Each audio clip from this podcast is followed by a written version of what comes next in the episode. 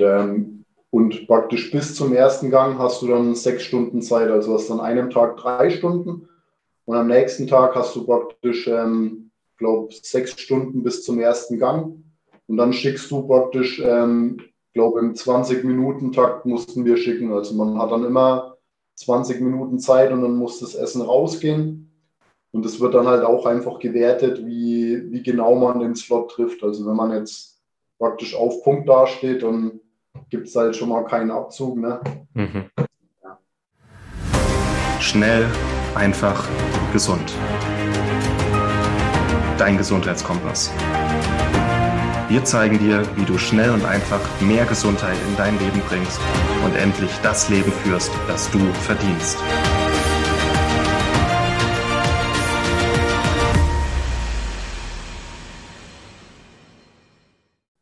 Hallo und herzlich willkommen zu einer neuen Episode hier bei Schnell einfach gesund. Schön, dass ihr dabei seid. Heute habe ich einen ganz besonderen Leckerbissen für euch vorbereitet. Und zwar habe ich heute ein kleines Gespräch mit dem Felix vorbereitet. Der Felix ist unser Küchenchef, unser Meisterkoch, der hinter den ganzen Rezepten steckt, die jeden Montag hier bei Schnell einfach gesund online gehen. Und wir haben gedacht, wir stellen den Felix einfach mal vor ähm, und schauen, ja, was daraus aus diesem äh, Gespräch so rauskommt. Moin Felix, hi. Hi Martin, schön, dass du dabei sein kann. Ja, das war lange überfällig. bin froh, dass wir das machen. Ähm, ja, ich, ich bin gespannt. Ich denke, es ist für die Zuschauer auf jeden Fall mal schön zu sehen oder zu hören, je nachdem, wo ihr uns gerade verfolgt, wer da hinter den Rezepten steckt, ähm, was vielleicht auch so ein bisschen dein Hintergrund, deine Beweggründe sind, was du so machst den ganzen Tag. Und dann können vielleicht alle sich ein bisschen mehr vorstellen, warum unser Rezept, äh, unsere Rezeptkategorie mittlerweile so groß ist und so floriert und da mit so viel Herzblut jemand dahinter steckt wie du. Das finde ich klasse. Genau. Äh, Felix, wenn du auf einer Grillparty gefragt wirst, äh, was du beruflich machst, was antwortest du da normalerweise? Ja, schlicht und ergreifend, dass ich Koch bin. Ne? Bisschen tief gestapelt, oder? ich setze meistens lieber ein bisschen niedriger an und, und ähm, überzeugt dann lieber durch meine Performance. Ja. Das ist mir wichtig. Ja. Das finde ich klasse und ähm, lieber ein bisschen zu tief gestapelt und dann für ein paar Überraschungen gut. Das äh, finde ich gut. Hm, du hast ja schon eine knapp 20-jährige Karriere als Koch hinter dir. Und mit deinem ganzen Werdegang, mit deinen ganzen Fortbildungen, Weiterbildungen, du hast zig äh, Ausbildungen auch hinter dir und hast ein richtig schönes, ähm, ja, abgerundetes Profil, wenn wir sagen. Wie hat es vor 20 Jahren oder was hat dich damals bewogen, Koch zu werden und was sind so deine ersten Erinnerungen, die ähm, da zurückgehen? Ja, meine ersten Erinnerungen, also ich habe das Ganze wirklich ähm, nicht nur sprichwörtlich von Kindesbeinen angelernt, sondern ich bin im Restaurant meiner Eltern groß geworden. Ähm, der Gasthof zum Seelöwen mhm. in Kulmbach. Ähm, und meine Eltern haben schon immer praktisch eigentlich alles, was sie in ihrem Restaurant verkauft haben, selber hergestellt die meisten Menschen werden sich jetzt wahrscheinlich denken, ja, das ist doch selbstverständlich. Aber wer die Branche ein bisschen näher kennt, der weiß, dass dem schon seit vielen Jahren nicht mehr so ist. Also immer weniger Restaurants stellen die Sachen, die sie selber verkaufen, ähm, auch noch komplett selbst her. Mein Vater hat auch zum Beispiel schon immer noch ähm, Wurst gemacht oder halt auch Schinken gemacht.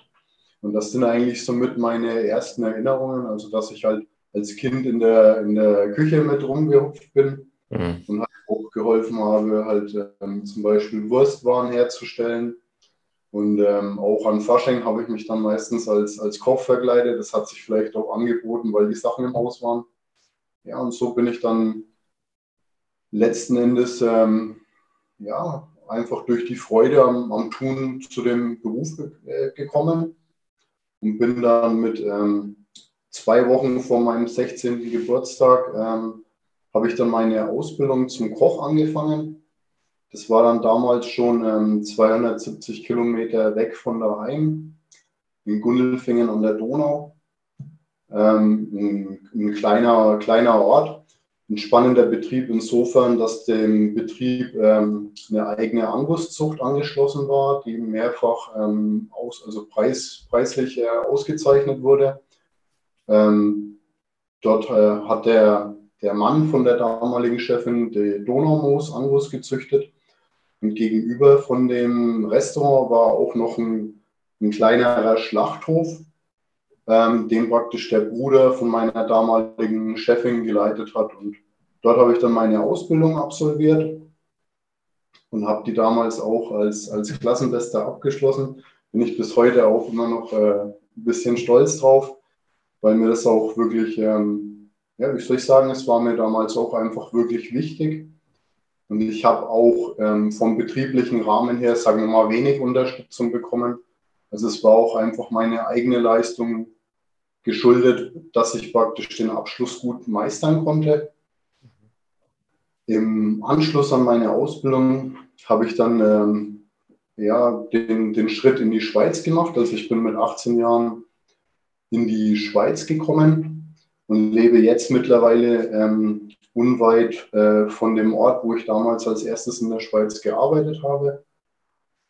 Dann äh, habe ich mit 21 äh, habe ich mich dann an meinen Küchenmeisterbrief gewagt, den ich dann praktisch mit ähm, 23 Jahren abschließen konnte. War für mich auch ein spannendes Kapitel, ähm, weil ich es praktisch beim ersten Mal war ich einer der jüngsten in dem ganzen Kurs und habe praktisch beim ersten Mal die praktische Prüfung nicht geschafft.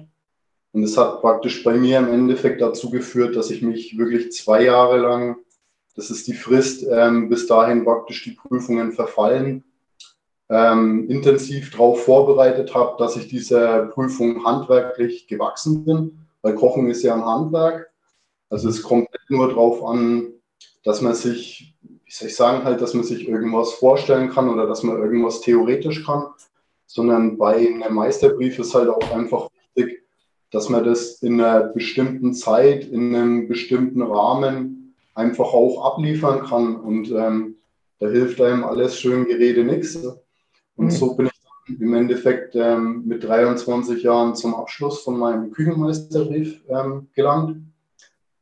Ähm, um dahin zu kommen, habe ich in, in, spannenden Betrieben gearbeitet, also in, in Fünf-Sterne-Hotels oder auch mal im höchstgelegenen Gourmet-Restaurant Europas. Das war damals die Corvilla in St. Moritz und habe auf dem Weg dorthin, also halt auch während dieser Vorbereitungsphase, nochmal sehr, sehr viele spannende Menschen kennengelernt und habe dadurch eigentlich auch wieder die, die Freude und das Interesse an dem Beruf gefunden durch diese Weiterbildung, weil ich eigentlich auch erstmal gesehen habe, wie viel es denn eigentlich gibt, was, was ich noch nicht kann oder wo ich auch einfach handwerklich noch nicht ähm, da bin, wo, wo vielleicht jeder Fachmann gerne wäre. Also das würde ja wahrscheinlich gerne jeder Koch oder jeder Mensch, der irgendwas professionell macht, ähm, wie soll ich sagen, einfach voll hinter seinen Fähigkeiten stehen können. Ich bin ein sehr selbstkritischer Mensch und ähm, so spornt mich das halt einfach immer weiter an. Ja, dann nach meinem Meisterbrief habe ich mich dann entschlossen, noch ähm, eine Ausbildung zum Diätkoch zu machen. Die habe ich dann in einem Schweizer, also in der Schweizer Privatklinik gemacht, also eine sehr gute Privatklinik hier im Raum Basel und haben dann habe dort ähm, einen, einen Förderer kennengelernt. Das war damals der Anton Mandela. Der hat praktisch alle oder der hat die Videos zu einem Schweizer Lehrbuch gemacht. Also es ist ein Lehrbuch, das wird in mehrere Sprachen übersetzt. Und praktisch äh, die Videos, wo er halt praktisch die Garverfahren zeigt, die hat praktisch dieser Mann gemacht, der Anton. Und ähm, den habe ich praktisch auf diesem Weg kennengelernt und habe dann in diesem Rahmen meine Ausbildung als Diätkoch gemacht. Das ist eine einjährige Zusatzausbildung in der Schweiz. Ähm, ja, die habe ich dann eben auch äh, absolviert, erfolgreich. Und dann habe ich mir überlegt, ähm, was soll ich jetzt machen? Also ich hatte damals eine Partnerin hier in der Gegend und als Koch ist es halt einfach so, Internet auf, Job suchen und dann zieht man halt einfach mal um. Ne? Also ich bin zwischen, zwischen meinem 16. Lebensjahr und meinem 23. Leben, Lebensjahr bin ich an die 23, 24 Mal umgezogen. Also habe auch äh, auf, auf Saisonstellen gearbeitet. Also es war eine sehr umtriebige Zeit, war auch eine, eine spannende Zeit. Und zu diesem Zeitpunkt war es eben möglich, ähm, im Bethesda Spital eine Ausbildung zum Konditor Konfiseur zu machen. Und weil ich den, den Betrieb und halt auch den, den Anton als ähm, sehr guten Ausbilder und halt auch als einen sehr guten Rahmen empfunden habe und mich das auch schon als, ähm, als Jugendlicher interessiert hat. Also ich habe mir damals auch schon nach der Ausbildung überlegt, ob ich noch einen anderen Beruf lernen soll und ähm, konnte es aber zu dem Zeitpunkt nicht realisieren. Und zu diesem Zeit dann realisieren, weil ich einfach auch ähm, gute Konditionen war. Und so konnte ich dann praktisch ähm, noch die Konditor-Konfiseur-Ausbildung in der Schweiz absolvieren.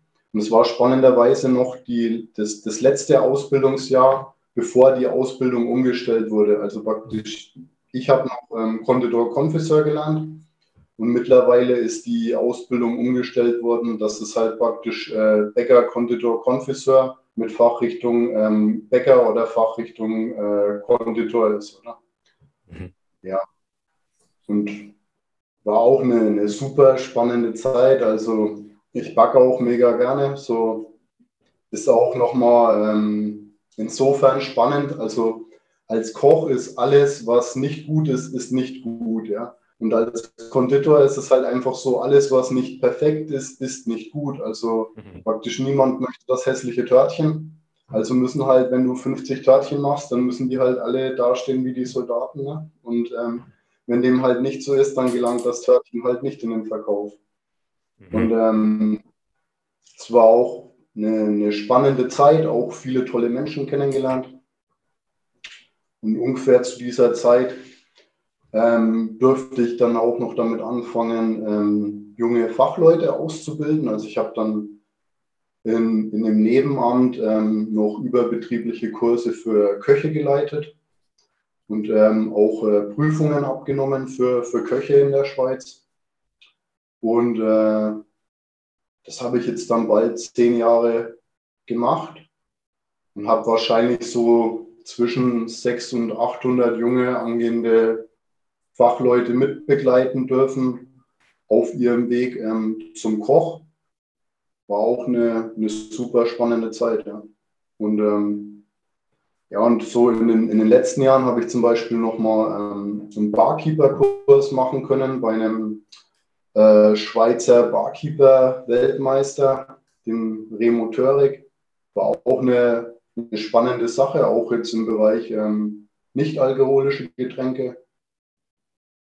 Ja, und so hangel ich mich eigentlich immer weiter und das Interesse ist bis jetzt geblieben. Ja, so. Wahnsinn. Ich denke, die Zuschauer oder Zuhörer merken jetzt auch, wenn du sagst, du bist Koch, dass das ein bisschen tief gestapelt ist und dass da wirklich viel dahinter steckt. Ich finde es äh, find faszinierend. Du hast als Koch angefangen, sein Meister gemacht, Diätkoch, Konditor, auch Barkeeper, bist als Ausbilder tätig, hast bei Lehrbüchern ähm, äh, mitgewirkt es ist schon eine ganze Menge über die Jahre dazugekommen. Und immer, wie war das? Hatte ich immer was wirklich interessiert und dann hast du gesagt, no, dann mache ich da jetzt mal was oder wie hat sich das immer in, entwickelt? Ja, halt, ähm, wie soll ich sagen, halt durch, das, durch, den, durch den Meisterbrief ähm, und halt auch durch die Betriebe, die ich dann ausgewählt habe, um mich gezielt auf die Prüfung vorbereiten zu können, habe ich halt einfach ganz viele spannende Sachen entdecken dürfen. Und im mhm. Endeffekt ähm, war es halt so, dass meine damalige Partnerin gemeint hat, also wir, wir haben eine Fernbeziehung geführt. Sie hat halt auch gemeint, ich soll nicht nur wegen ihr wieder nach Basel kommen. Und ähm, in, in dem Rahmen und auch einfach, weil, weil, ich, mich, weil ich mir überlegt habe, was ist denn jetzt der, der nächste Schritt oder was, was interessiert mich denn auch noch, oder? Und so bin ich dann eben noch ähm, eigentlich Internet auf, Diätkoch Basel gegoogelt und dann bin ich eigentlich damals beim Anton Mandela gelandet. Ich habe dann eigentlich erst gemerkt, mit wem ich telefoniert habe, als ich das meinem damaligen Arbeitskollegen erzählt habe, der mir dann erzählt hat, dass er eben bei ihm in die Berufsschule gegangen ist, oder? Mhm. Und ähm, so ging es dann im Endeffekt weiter mit dem Diätkoch. Und ich fand es halt auch einfach immer super. Es klingt jetzt vielleicht komisch, aber halt, wenn man nicht nur für Geld arbeiten geht, also, sondern wenn man halt über den, den eigentlichen geldwerten Lohn halt einfach was mitnehmen kann. Und ähm, das, das ist schon wirklich einfach auch spannend, weil man dann halt auch einfach ähm, sich lieber mit dem, mit dem Tag auseinandersetzt. Also man möchte nicht einfach nur, dass der Tag irgendwie rumgeht, sondern ja, man, auch wie jetzt gerade in der Küche ist es ja so, die, klar sind es immer ähnliche Arbeiten, aber durch die, die Jahreszeiten und durch die ähm, Produkte, die gerade im Angebot sind, verändert sich es, das, das Arbeiten ja auch. Also so ähm, im Sommer macht, machen die wenigsten Leute schon Weihnachtsplätzchen. Ne? So. Mhm. Und äh, so ist das halt auch eigentlich ein, ein, sehr, sehr abwechslungsreiches Handwerk, wo auch einfach wirklich, ähm, wo man halt auch einfach eine Zeit braucht, ähm, um, um halt so mal wie vieles halt mal gemacht haben zu können ja, oder gut gemacht äh, zu haben. Also, mhm. ja. Echt interessant und auch das Gefühl, also jeder Mensch hat ja Geschichten zu erzählen, von jedem Menschen kann man was lernen. Und wenn man bei dir mal ein bisschen tiefer bohrt, da kommen jede Menge Geschichten raus. Das finde ich immer schön. Ich würde gern dir ein paar Fragen stellen, die, denke ich, auch viele der Zuschauer gerade an der Stelle interessieren würde. Einfach auch so ein paar kurze Fragen. Erste Frage, du betonst manchmal Wörter so Restaurant oder, oder weißt du, ich mal so betonen auf die erste Silbe, Restaurant. Warum macht ihr Köche das? Gute Frage, das weiß ich nicht wirklich. Vielleicht hat es auch einfach was mit den, mit den Dialekten zu tun. Also ich wohne ja jetzt hier in der Schweiz. Mhm. Es kann auch einfach sein, ähm, also man muss sagen, die Schweizer sprechen Deutsch, aber selbst wenn ein Schweizer ähm, wie soll ich sagen, man, in der Schweiz sagt man, man spricht Schriftdeutsch, aber Schriftdeutsch und Hochdeutsch sind immer noch zweierlei Sachen. Und ich lebe jetzt halt auch schon seit, ähm, ja, jetzt dann bald seit 16 Jahren oder so in der Schweiz. Mhm. Oder, also auf jeden Fall schon sehr lange Zeit hier und ich merke das eigentlich auch immer erstmal wieder, wenn ich wieder mit ähm, mit Leuten, die, die wo wirklich in Deutschland ähm, leben und auf, also aufgewachsen sind und dort halt noch vor Ort sind, da merke ich eigentlich, ähm, dass sich halt auch meine Sprache über die Jahre verändert hat. Ja. Aber ob das speziell was mit Köchen zu tun hat, das weiß ich nicht. Ich habe das schon bei vielen Köchen beobachtet, auch bei Tim Melzer ähm, in, in, irgendeiner TV-Sendung. Und ich hatte so die Theorie, dass bei euch Köchen, dass es auch mal stressig in der Küche zugehen kann und laut und hektisch und dass die Betonung auf die erste Silbe da ist, damit man einfach besser verstanden wird. Aber das ist nur so eine Theorie von mir. Ja. Möglich wäre es, ja. Mit so einer kraftvollen Stimme, ähm, wie soll ich sagen, halt, ähm, es macht vielleicht schon Sinn, halt einfach, dass man sich mal Gehör verschafft und dann halt auch gehört wird. Ne? Ja, absolut. Das ganze Wort mit diesem Schalldruck, ähm, auszustatten, das braucht natürlich schon fast eine Gesangsausbildung. Ne? Ja, wahrscheinlich, wahrscheinlich. Wie sah denn deine Meisterprüfung aus? Was, wie, wie kann man sich eine Meisterprüfung vorstellen bei einem Koch und was hast du da gezaubert? Eine Meisterprüfung als Koch, die verteilt sich im Endeffekt, ähm, ist eine, also ist ein, ein, ein theoretischer Teil, es sind halt ähm, zum Beispiel eine, eine, Ausbildereignung, die man im Rahmen des Meisterbriefs ähm, machen muss.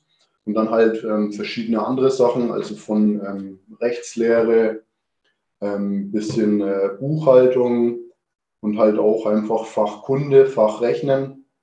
Dann gibt es halt auch wie so theoretische Aufgabenstellungen, halt so, Sie haben ein Restaurant am Standort XY, ähm, Ihre Ausrichtung ist regional, sessional, dies, das, jenes.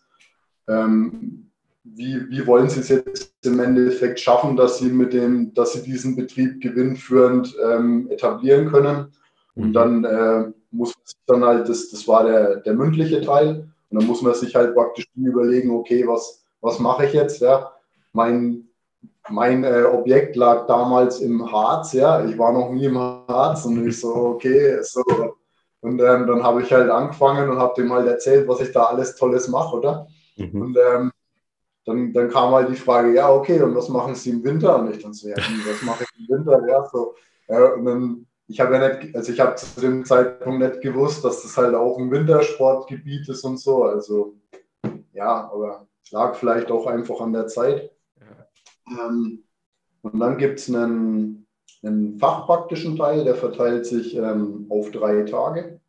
Am ersten Tag kriegt man wie ähm, einen Warenkorb, also einfach einen, Zettel, wo halt draufsteht, welche Produkte, das man ähm, verwenden kann. Und es gibt auch einfach Produkte zum Beispiel, die man verwenden muss. Also ich musste zum Beispiel 600 Gramm weißen Spargel verarbeiten. Ich musste Rinderfilet und Rinderbacke verarbeiten. Ich musste ähm, Brot oder Brötchen zur Vorspeise machen. Und ich, musste ähm, Teegebäck machen. Das waren praktisch die, die Pflichtaufgaben. Und dann musste man halt praktisch anhand von diesem Warenkorb im Rahmen von zwei Stunden Menü schreiben mit Arbeitsablaufplanung. Also praktisch, was ich kochen will und wie ich von A nach B gelangen will. Das musste man dann praktisch in zwei Stunden vorbereiten.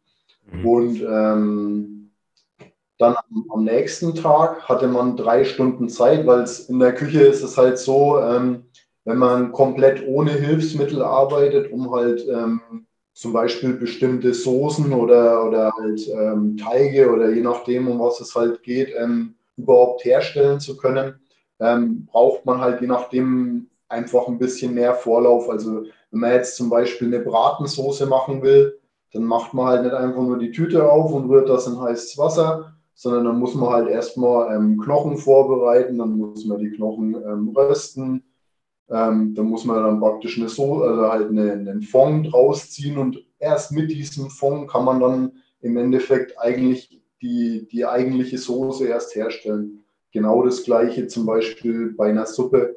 Also wenn ich jetzt zum Beispiel eine, eine Kraftbrühe machen will, muss ich erst eine Knochenbrühe kochen und dann muss ich halt praktisch das dann noch weiter veredeln. Mhm. Ja. Und ähm, ich habe dann im Endeffekt ähm, einen Spargelsalat gemacht mit, ähm, mit Spinat und ähm, Austernzeitlingen. Ähm, dazu habe ich, äh, glaube noch äh, Kalbsbries gemacht. Und ich habe Brötchen in verschiedenen Formen gebacken, also einfach so unterschiedliche Formen. Da war kein Brötchen gleich geformt. Ähm, habe ich mich extra darauf vorbereitet, um die Aufgabe gut bewältigen zu können. Und dann habe ich noch eine, eine Buttermischung dazu gemacht. Ich glaube, eine Thymian-Zitronenbutter habe ich noch dazu gemacht. Ähm, dann bei der Suppe, da gab es, glaube ich, eine, eine Ochsenschwanzsuppe mit dreierlei Einlage. Dann gab es ähm, gegrillte Jakobsmuschel mit, ähm, mit Fenchel, der mit, also mit Safranfenchel, der mit Pastis flambiert wurde. Ähm, und dann gab es eben im Hauptgang, habe ich äh, zweierlei vom Rind gemacht. Also habe ich äh, Rinderfilet mit Sauce ähm, Bernays gemacht und ähm, die geschmorte Backe mit, mit der Soße und habe da halt ähm, turniertes Gemüse, also turniert heißt ähm, von, von Hand in, in Form geschnitztes Gemüse dazu gemacht ähm, und ähm, römische Nocken. Römische Nocken sind so sind Grießnocken, die werden ausgestochen und dann halt gebacken. Ähm, Und im, im Dessert, genau, das muss, das weiß ich auch noch, da musste ich noch, ähm, eine, da musste ich Erdbeeren und Rhabarber verarbeiten. Da habe ich praktisch, äh, habe ich eine Erdbeersorbe gemacht in so einem Zitronen-Mandeltüllkörbchen. Dann habe ich äh, eine Erdbeersoße gemacht und einen Rhabarberkompott, ein Erdbeerflammerie. Ähm, da habe ich mich damals auch vorbereitet. Das ist ein, ein Dessert, das wird ähm, mit äh, Stärke gebunden. Das macht heutzutage auch fast niemand mehr. Also höchstens mit Grieß kennen es die meisten wahrscheinlich noch. Es geht aber auch mit Fruchtpürees. Mhm. Und dann habe ich noch ähm, eine warme Komponente auf dem Teller gehabt und das war ein, ein Rhabarbertörtchen mit einer Merenhaube. Und dann habe ich eben noch das, das Teegebäck machen müssen. Das waren dann, das eine nennt sich ähm, Eisenbahn. Also es ist auch halt einfach so eine Art ähm, Keksteig mit Konfitüre und Marzipan. Ähm, Wiener Waffeln, das ist ein, ein gefülltes Gebäck und ähm, eins, das heißt Hausfreunde, das ist so ähnlich wie Cantuccini. Mhm. Und ähm, und praktisch bis zum ersten Gang hast du dann sechs Stunden Zeit. Also hast du an einem Tag drei Stunden und am nächsten Tag hast du praktisch, ähm, glaube sechs Stunden bis zum ersten Gang. Und dann schickst du praktisch, ähm, glaube im 20-Minuten-Takt mussten wir schicken. Also man hat dann immer 20 Minuten Zeit und dann muss das Essen rausgehen. Und es wird dann halt auch einfach gewertet, wie, wie genau man den Slot trifft. Also wenn man jetzt praktisch auf Punkt dasteht, dann gibt es halt schon mal keinen Abzug. Ne?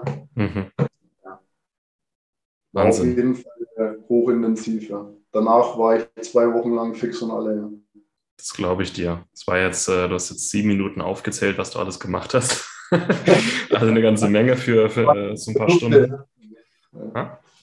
Das waren nur die Produkte. Ja. Die, die, die, ganzen Sachen, die, die ich dafür vorbereiten musste, das war, also war, war eine spannende Zeit, ja ich, ich finde es interessant, dass du da auch wirklich alles von der Picke auf selber machen musstest. Und dass ja auch der Trend heutzutage immer mehr Convenience ist. Aber gerade in den guten Restaurants, auch in deinem ähm, Elternhaus, im Gasthof zum Seelöwen, aber auch in so Sterne-Restaurants ist ja eigentlich schon, die Guten machen immer noch alles selber. Ne? Und du bist doch immer sehr bestrebt, auch selber zu machen und vermittelst es auch bei Schnell einfach gesund. Ähm, Warum geht die Schere so auseinander? Was denkst du? Ja, es ist halt so ein bisschen das, das Thema, das gleiche Thema wie bei den Bäckern. Also praktisch ähm, mittlerweile ist die Qualität vom Brot im Supermarkt oftmals genauso gut wie die Qualität beim Bäcker. Mhm. Das liegt daran, dass die, die Bäcker im Endeffekt dieselben Backmischungen kaufen wie die, wie die Supermärkte und dadurch halt einfach in, in Druck gekommen sind, ähm, mit den Preisen vom Supermarkt ähm, mithalten zu müssen. Mhm. Und ähm, in der Gastronomie ist es ähnlich. Also die, es gibt praktisch Studien, die sagen, dass nur jeder zehnte Gast wegen dem Essen ein Restaurant besucht.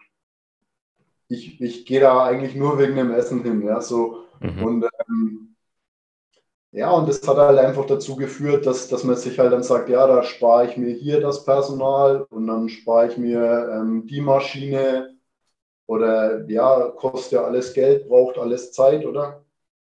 Und ähm, ja, je, je weniger Zeit sich ein Betrieb einkauft, umso, ja, um, umso günstiger kann er im Endeffekt das Angebot ähm, gestalten. Und ähm, auch umso weniger Know-how muss er sich einkaufen. Ja?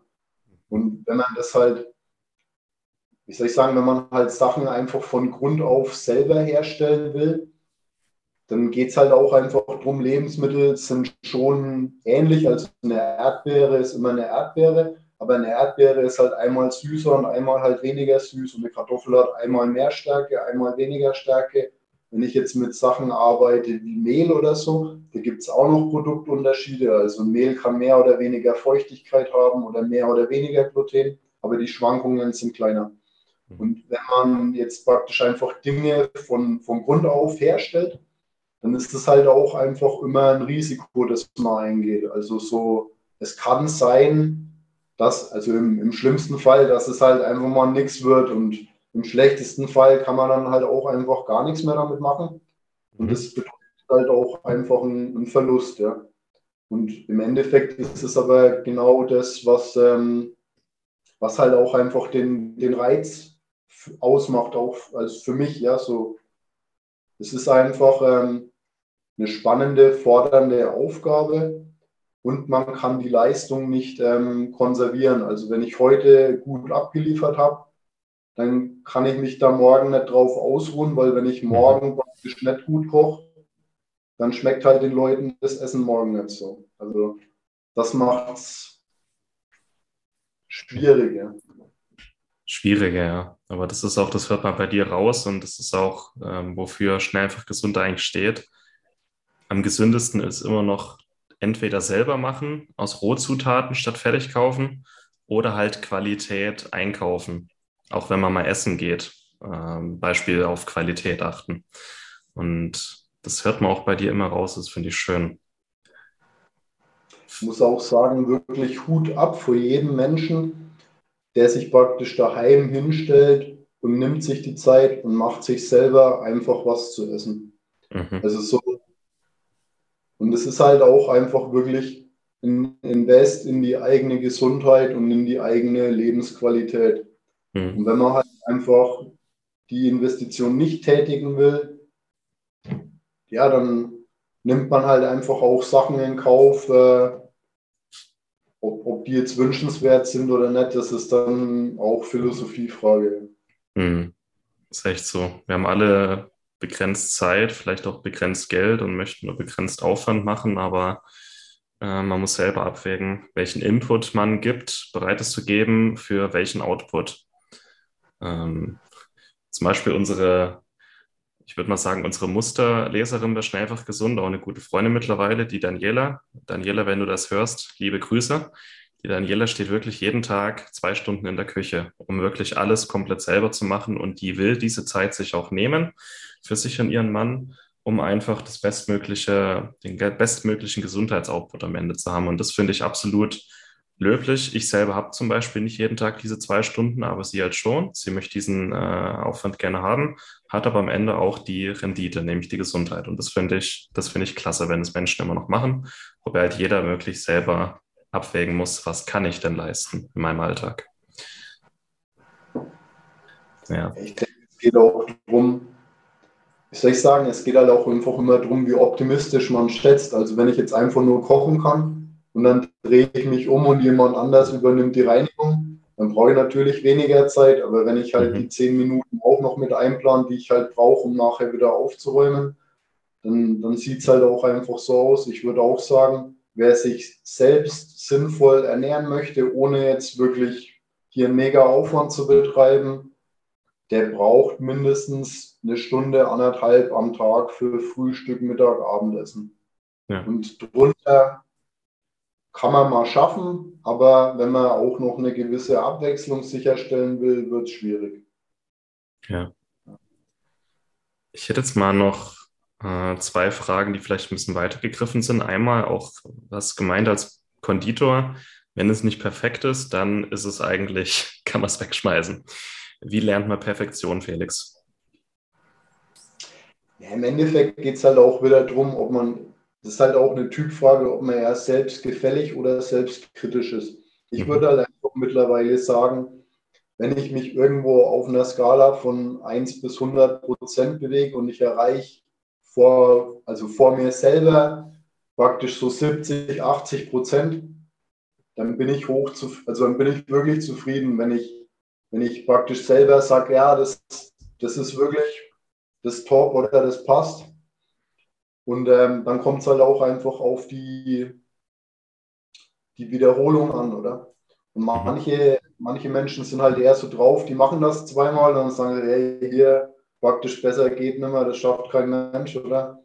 Aber ja, wenn man ein genauer hinschaut und wenn man halt auch vielleicht ähm, soll ich sagen, ein bisschen mehr Hintergrundinformationen hat, dann ist es halt auch einfach so, ich finde es schön, da mit sportlichem Ehrgeiz ranzugehen und halt einfach zu versuchen, das Törtchen noch ein bisschen besser zu machen, so, wenn es ja. geht. Ja, schöner. Halt oder je nachdem. Schöne Herangehensweise und auch wenn du sagst, äh, üben, üben, üben, machen, machen und äh, mit der Zeit geht es in Fleisch und Blut über und jeder Handgriff sitzt, dann kommt die Perfektion auch immer leichter mit der Zeit. Ne? Eigentlich in jedem Beruf. Hm. Ja, ist, ähm, ich habe es mir, wie soll ich sagen, ich bin so ein bisschen so ein Statistikfreund und ich glaube, ich habe bis jetzt schon fast an die 40.000 Stunden hauptberuflich in Küchen verbracht. Also so. Und ähm, dann ist halt die Frage, ich meine, wenn halt jetzt jemand, klar, wenn es, es gibt wirklich auch ähm, Leute, wie soll ich sagen, ohne, ähm, ohne, die das nicht hauptberuflich machen, die wirklich ähm, super, super ähm, Ergebnisse abliefern können und ja mega viel Herzblut reinstecken. So, aber es geht halt wirklich auch einfach um den Faktor Zeit. Also es mhm. macht halt einen Unterschied, ob ich jetzt acht bis zehn Stunden am Tag in der Küche stehe oder ob ich zwei Stunden am Tag in der Küche stehe. Mhm. Ja. Das ist wie beim Instrument auch, ja. Vielleicht eine Frage, die ein bisschen daran ansetzt. Ähm, als Koch hat man es ja oft hektisch und stressig und auch Zeitdruck, einen enormen Zeitdruck, dass man so auf den Punkt die Sachen auch ähm, gut fertigbringen muss. Wie gehst du so in deinem Arbeitsalltag mit diesem Stress und Zeitdruck um? Ja, das kommt halt auch auf die Situation drauf an. Ich meine, wenn du jetzt, sagen wir mal, in einem Fünf-Sterne-Restaurant bist oder halt in, also in einem Fünf-Sterne-Hotel oder halt in einem, in einem, sehr, sehr guten Restaurant, dann geht es ja einfach darum, du willst ja das, das maximal beste Ergebnis abliefern mehr oder weniger kostet es, was es wolle. Ja? Und ähm, das erzeugt schon halt wirklich einen, einen, sehr großen Druck. Vor allem halt zum Beispiel in der warmen Küche. Also man muss sich das so vorstellen, wenn man jetzt zum Beispiel, sagen wir mal, für, für sechs oder acht Leute ähm, achtmal den gleichen Teller warm anrichten will, ähm, dass es praktisch so, wie sich der der das Gericht geplant hat, vorgestellt hat, beim Gast ankommt, dann hast du vielleicht zwei bis drei Minuten Zeit, den Teller unter einer Wärmelampe anzurichten. Und es wäre super, wenn der Teller, sagen wir mal, in unter vielleicht zwei bis drei Minuten nachher beim Gast steht und der das genießen kann. Und danach nimmt die Qualität von dem Produkt praktisch ähm, schon wieder ab, oder? Und ähm, gerade in der, in der warmen Küche ist das schon ähm, ein sehr hoher Druck, wenn man, wenn man praktisch ähm, da sehr, sehr gute Leistung abliefern will. Und jetzt zum Beispiel in anderen Bereichen von der Küche ist der, der Druck da auch einfach noch da, einfach auch aufgrund von den vielen Handgriffen. Also je nachdem, das plant man auch selber. Also wenn ich jetzt einen, einen Teller plan, wo ich an einem Teller 14 Handgriffe habe und ich muss halt dann acht Teller anrichten, dann kann sich jeder ausrechnen, dass das viel Arbeit ist. Ne? Und ähm, wenn ich das jetzt halt zum Beispiel in, äh, in der kalten Küche oder in der Patisserie mache, dann habe ich halt bei den meisten Sachen einfach ein größeres Zeitfenster, in dem die Produkte, sagen wir mal, top bleiben. Also so, so ein Törtchen, das, das stört es ja nicht, wenn das jetzt eine halbe Stunde steht oder so, da passiert noch nicht viel. Und von dem her denke ich, man kann das nicht so ganz so pauschal beantworten. Mhm. Und wie ich damit umgehe, im Endeffekt muss man halt sagen, ne, Herausforderung angenommen. Und dann, ja, dann probiert man halt einfach äh, sein Bestes. Und es geht halt auch darum, ja, wie man sich halt vorbereitet. Also halt auch der, die Überlegung, also die Arbeitsablaufplanung, wie komme ich von A nach B, ist ein sehr wichtiger Punkt, um, um sich da nicht zu überfordern. Also ich muss mir wirklich überlegen, wo fange ich an, wo höre ich auf. Und ähm, wenn man sich solche Überlegungen halt vorgängig macht, dann hat man ja im Endeffekt einen Plan und weiß, okay, ich mache das jetzt so. Und wenn ich jetzt feststelle, okay, das war jetzt da und da, war es jetzt nicht so gut, dann kann ich es ja beim nächsten Mal anpassen.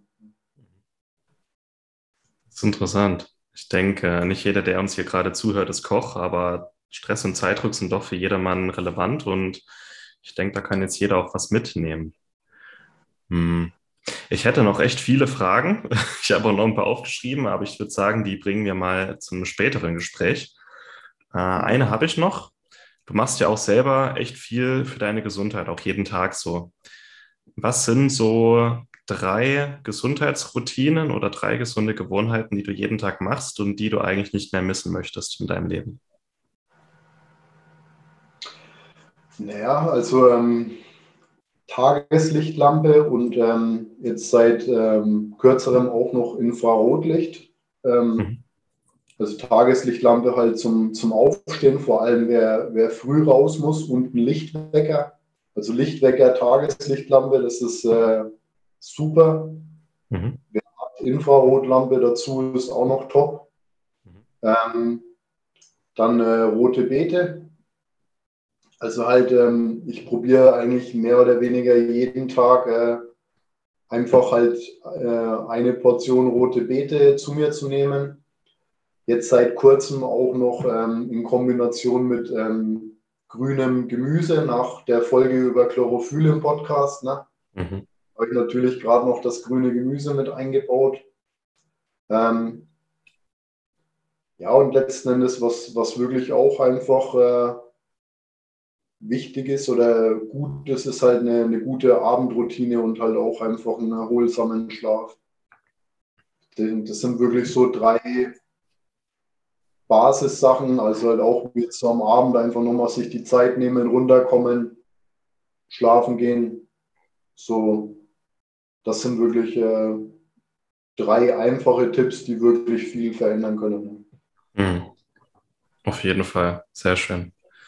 Ich denke, das war auch heute insgesamt mal für unsere Zuschauer und Zuhörer ins, äh, interessant, dich kennenzulernen, zu wissen, wer da so hinter unseren Rezepten steckt. Und ich glaube, das war auch nicht das letzte Mal, dass wir uns heute hier im Podcast unterhalten haben. Vielen, vielen Dank schon mal für deine Zeit und für die vielen wertvollen Inputs, die du uns gegeben hast. Und ja, bis zum nächsten Mal, Felix.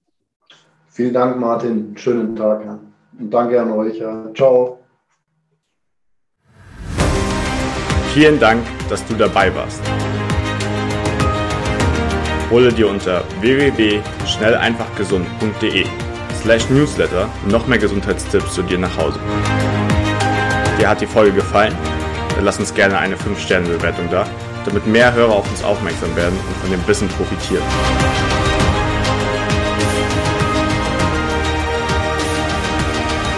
Wir wünschen dir eine gesunde Woche. Dein SEG-Team.